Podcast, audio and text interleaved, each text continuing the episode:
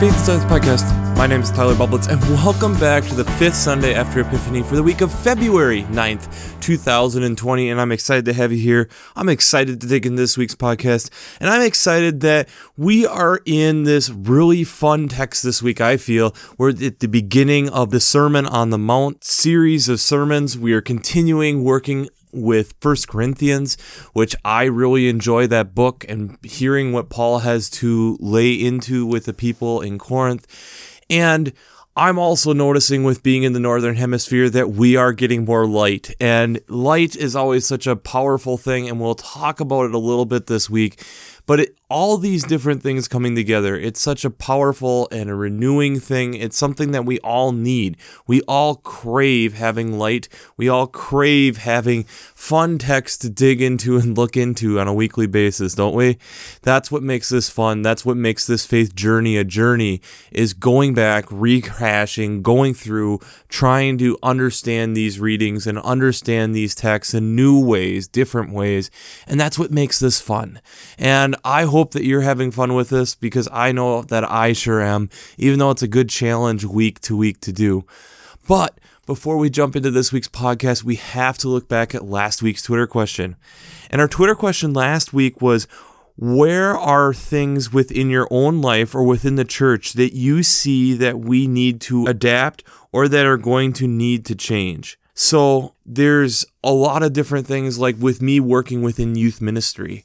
I was at a conference, the extravaganza, this last week in Los Angeles. And a lot of the discussion and things that are being discussed is how we continue to be in this changing world, how do we continue to reach kids? How do you continue to change curriculum, keeping core principles, but also understanding that we need to be adapting to this changing world around us?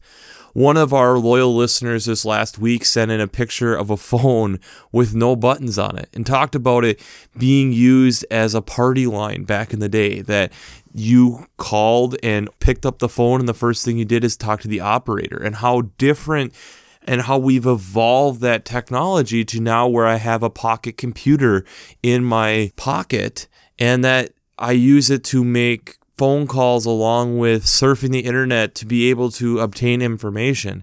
It's much different than what the original intention had set forth. And I think a lot of times within our own faith and within the church itself, we need to be willing and able to look at that. That can be anything from lectionary and how we're doing lectionary to looking at how we look at and consider the pieces that we're doing to the way the service runs actually one of the great analogies that I kind of figured out this last couple weeks that I've been kind of playing around with is I wonder if church and especially church services need to be more like jazz. Jazz typically has some type of head chart and then it has this space for improvisation. And are we at times hitching ourselves to one of these two models too much? Are we hitching ourselves to this is the way that it's always been? We're making this design service and everything's laid out perfectly, and this is the flow of the service, and this is how we do it each week? Or some churches being that we're going to let the spirit flow. It's going to be very improvisational. We do not know how long the service is going to be. We don't have any elements to what this is going to be on a week to week basis.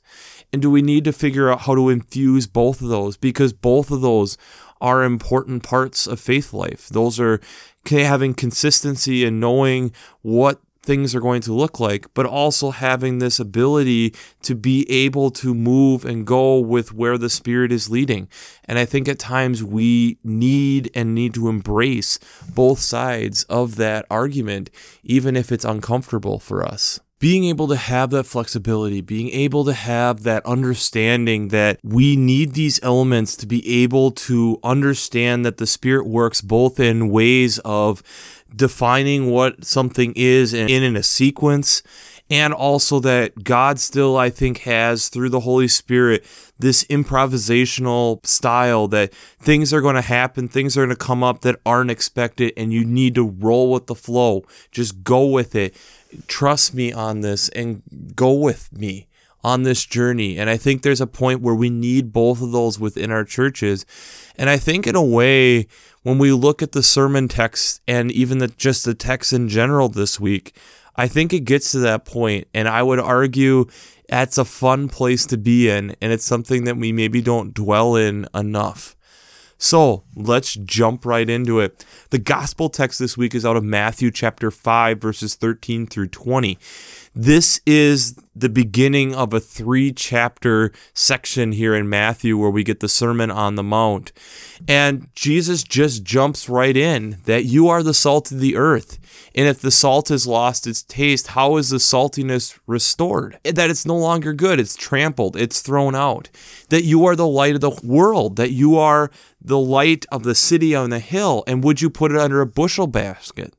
And we have to remember when he's saying this, this is a lamp with an open flame that you'd be putting under a bushel basket. There's two possible outcomes that would happen from that. One, if it's too close to the bushel basket, it will suddenly act as fuel, causing the bushel basket to become a flaming fireball, or two, that you're cutting off the oxygen which is needed for a flame to grow. That's why snuffers work with putting out candles that you are trapping and putting in all the CO2 to fill the snuffer to put out the flame. It no longer has what it needs to be able to thrive.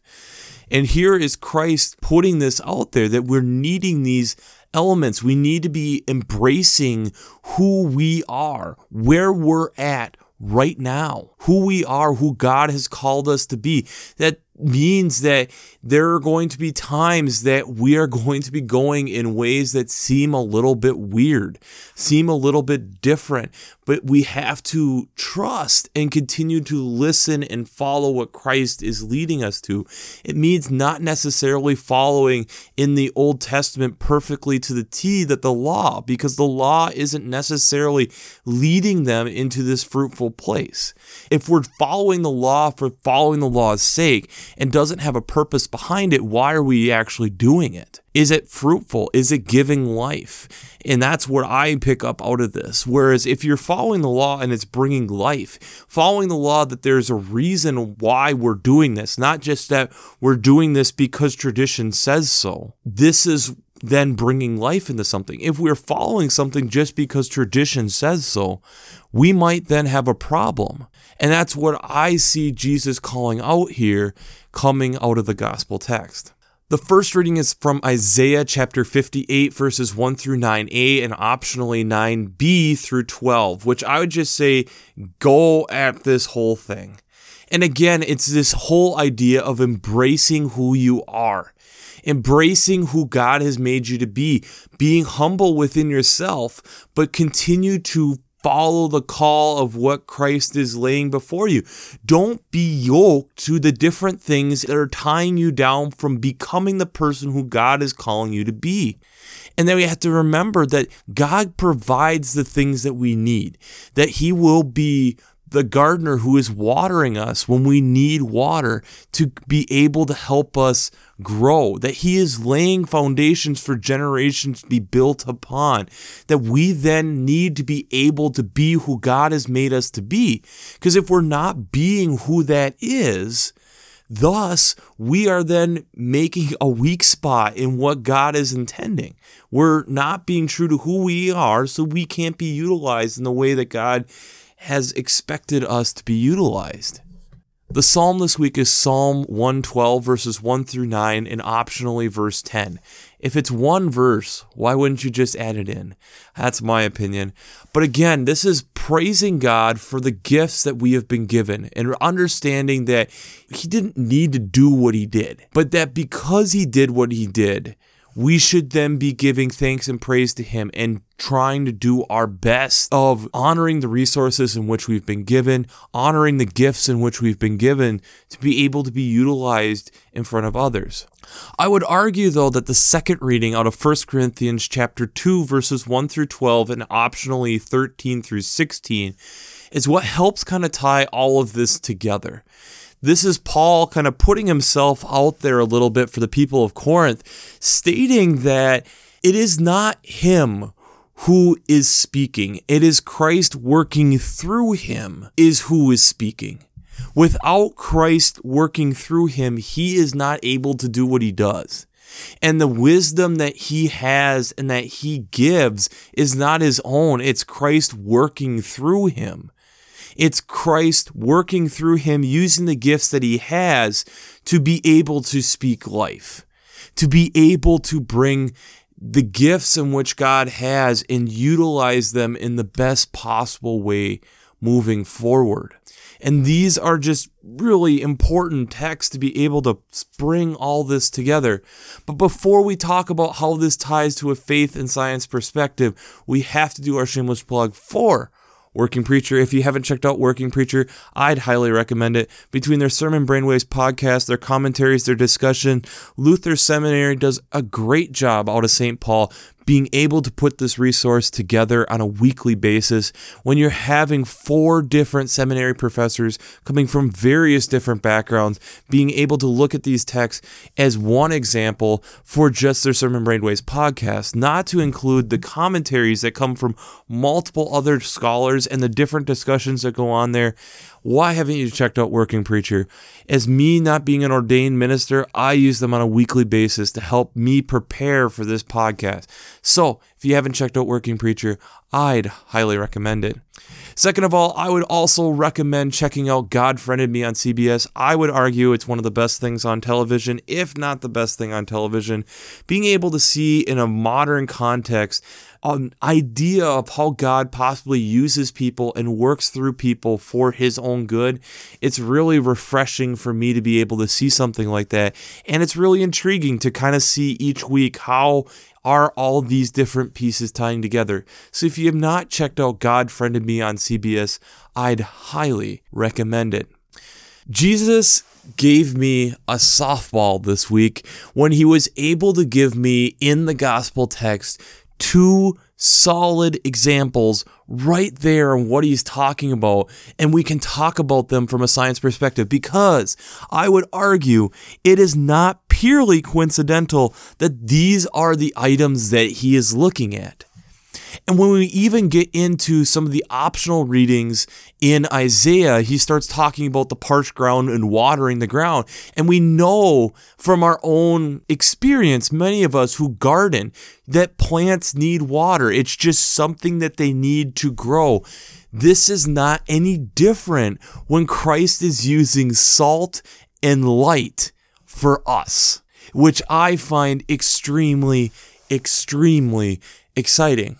I'll attach a video down below from SciShow talking about why do we like salt so much, but it briefly touches on our body needs salt. We probably evolved in some form or fashion to fancy salt because our body needs it. One of the simple ways that it's used is in sodium potassium pumps within your cells, which are these pumps that are kind of helping to equalize the amount of water within the cells and making sure that the surrounding environment in which they're in and internally there are the same pressure essentially so that the water pressure between externally outside the cell and inside the cell is the same. And thus, to be able to have these pumps work properly, salt and potassium are the two major components being able to drive these pumps to work consistently to be able to equalize your cell's water content. We need this for us to survive. You cannot survive without salt. Your body needs salt. And you probably already know how your body needs vitamin D. And vitamin D coming from sunlight or light in general, but how also we cannot physically see without some type of light of some nature, be it even very faint. We need light to be able to activate anything in our sight. We cannot do anything without light. And it's interesting that in Isaiah that it's even bringing in water because again our bodies are made up of 70 plus percent of water depending on the source that you use and thus we need water to be able to survive. So when he's even using the example of a garden is it also reflecting back on us and how much we need water for our bodies to survive? And there's multiple examples in here where they're going through giving bread to the hungry, bringing a home to the homeless. And again, we're going through hunger, having a shelter, being clothed to be able to keep warm.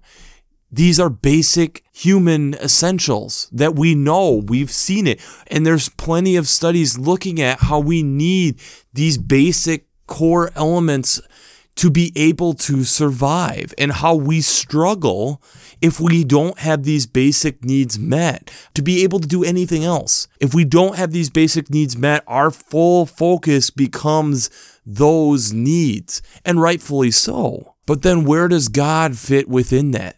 Where does God fit in with that if we are purely focused on surviving?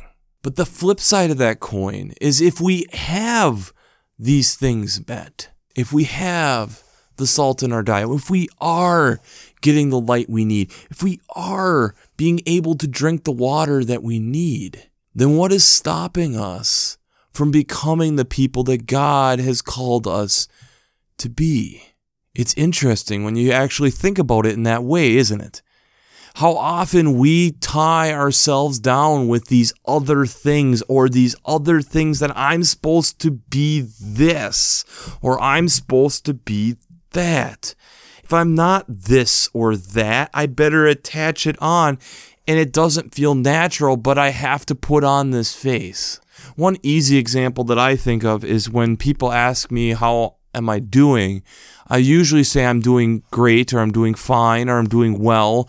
I don't want to get into a deep conversation and in passing about, you know, something that's going on in my life. You know, right now there's something going on and I really don't want to get into that. Part of that's our own human psychology. Knowing that if we really delve into that, one, do we want to open ourselves up that way? And two, is it really going to be a quick conversation like this person is intending? Are we doing that with God? Is God giving us all these gifts and all these blessings? And then we're just saying, yeah, get, thanks, God. I'm doing great. I'm doing well. Thanks for doing that. I'm going to continue on doing this thing. And he's like, hello, I designed you. I know you. I've been wanting to talk with you about a few things. There's a few things that I have purposely designed in you to be able to do this thing. And you're not doing it. And partially because you're trying to be this and you're not that. It's interesting.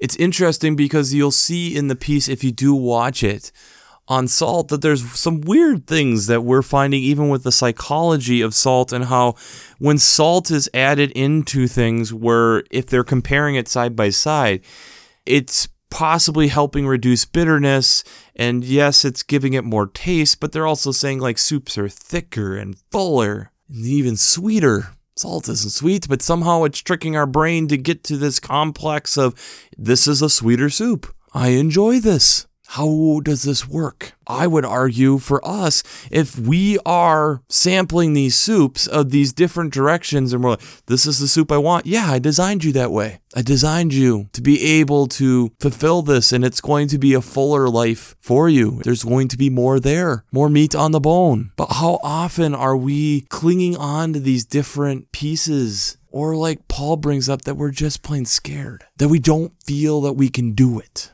We don't feel that we are gifted enough to be able to do this thing. I know when I started this podcast a little over two years ago, I had a conversation with one person that I see as a really important role model in my life. And I remember directly asking him, Should I really be entering this arena? Should I really be entering the arena to talk about faith and science? I'm so young. Should I really be doing this? His response was really simple. He said, Because you're so young, why wouldn't you do it? You can outlive them. You have an advantage of being younger. How often do we overlook the advantages that we have naturally been given to just start looking immediately to the negative? We are the salt of the earth. Oh, yes, that means that people can only take so much of me. No, we're the ones who bring zest to faith. We're the ones who are actually bringing faith alive to people. Christ did it for us, and Christ now is in the Holy Spirit moving within us,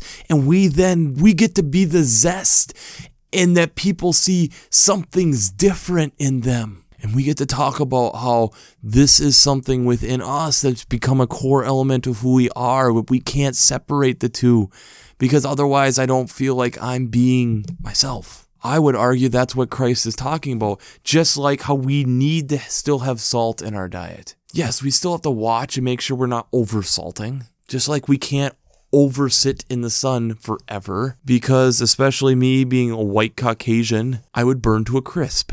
I can't just drink water all day because at some point, I technically could drown myself, but also at some point, there'll be other bodily functions before that that'll be saying, you need to stop. What in our own lives are we holding ourselves back from? What in our own lives are we so scared of that's literally preventing us from becoming the people who God's telling us to be? Where are there places that we're looking and seeing and that this is the way that it's always been? This is the letter of the law. And that Christ is saying, no, it's not. You made this. You're misunderstanding this. It's a living word. And sometimes living words, things that meant something at one point, might have a different meaning later on, and that's okay. We have to be willing and able to work and evaluate and and be willing to change like we talked about last week, but also be willing to understand the gifts that we've been given and utilize them. When people ask me about youth ministry, I, I talk about that I took the long way here. There's plenty of other ways and things that I was thinking that this is what God would gift me with and at this point, he wants me doing some youth ministry and doing this weird podcast that I do. And I don't know entirely where that is going. But I know for me, I can see the gifts and the fruits of what's coming. And I know that it's not my own gifts. It's that gifts that God have given me and that I'm just utilizing. And I see it in so many other people. And I think there's so many times within the world in which we're in right now that we need to be able to utilize these gifts and thank and compliment people on the gifts that they have. Because so much we're looking and fighting and arguing that we're then get to a place where when we have have gifts, we feel like we have to hide them. Why? Because we're scared. We've talked about being scared before, and that's not what Christ is calling us to be. We're not scared people. I mean, look at Isaiah, the first verse. Shout to the Lord, do not hold back. Lift up your voice like a trumpet. Announce to my people their rebellion, to the house of Jacob their sins. Announce that you're not perfect. Announce the gifts that you have. Be willing to share them. I don't see that a lot in our culture. I know as a scientist, and we've talked about this before, that we have to be honest. And there's times where we haven't been the best. And that's why we're having to go through reform on how we do scientific papers because people haven't been honest enough. And it's now cause for problems, things being relooked at. If I think about what it actually means then to be the salt of the earth and to be that zest of life, but also realize that it's essential for life. It means being truthful. It means being honest. It means being the people that we are meant to be, whatever that means in your context. It means that listening and being humble and trying to understand the people around you and building people up and complimenting people and not just tearing them down. It means being willing and able to be vulnerable with people. Sometimes that means that we're going to have to be willing to be able to be vulnerable with people we don't know that well and trust on the other side that we're going to be okay because these are fundamental elements of what God wants us to be within the relationship that we have with Him. That's why these are so important. That's what it means to me to be able to do that. Because if it's about having this relationship with Christ and sharing that relationship with other people by being the people that God is calling us to be, then we need to be that with other people, not just with our Savior. So, the Twitter question that I have for you this week is how can you be the salt of the earth? How can you be that light on a hill consistently? How can you be that more consistently? How can you be the salt of the earth and the light of the world more consistently? It's not an easy question. It's not something fun to think about, but I think it's something where, to me, I would argue that it's the being who you are called to be, being yourself, being who God made you to be, leaning into those gifts. It's one of the things as a youth minister that I, I try working on and I still have to work on is helping kids and adults find their gifts and lean into those gifts. because we all should be doing that because we all need that salt from each other to be able to equal each other out, to balance each other out, to get where our levels around us are similar, and to suck up some of those highs and equal out some of those lows. And hopefully, in all of this, we get a better picture of who God is in all of this.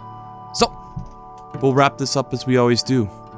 I pray God blesses you through your faith and amazes you through science.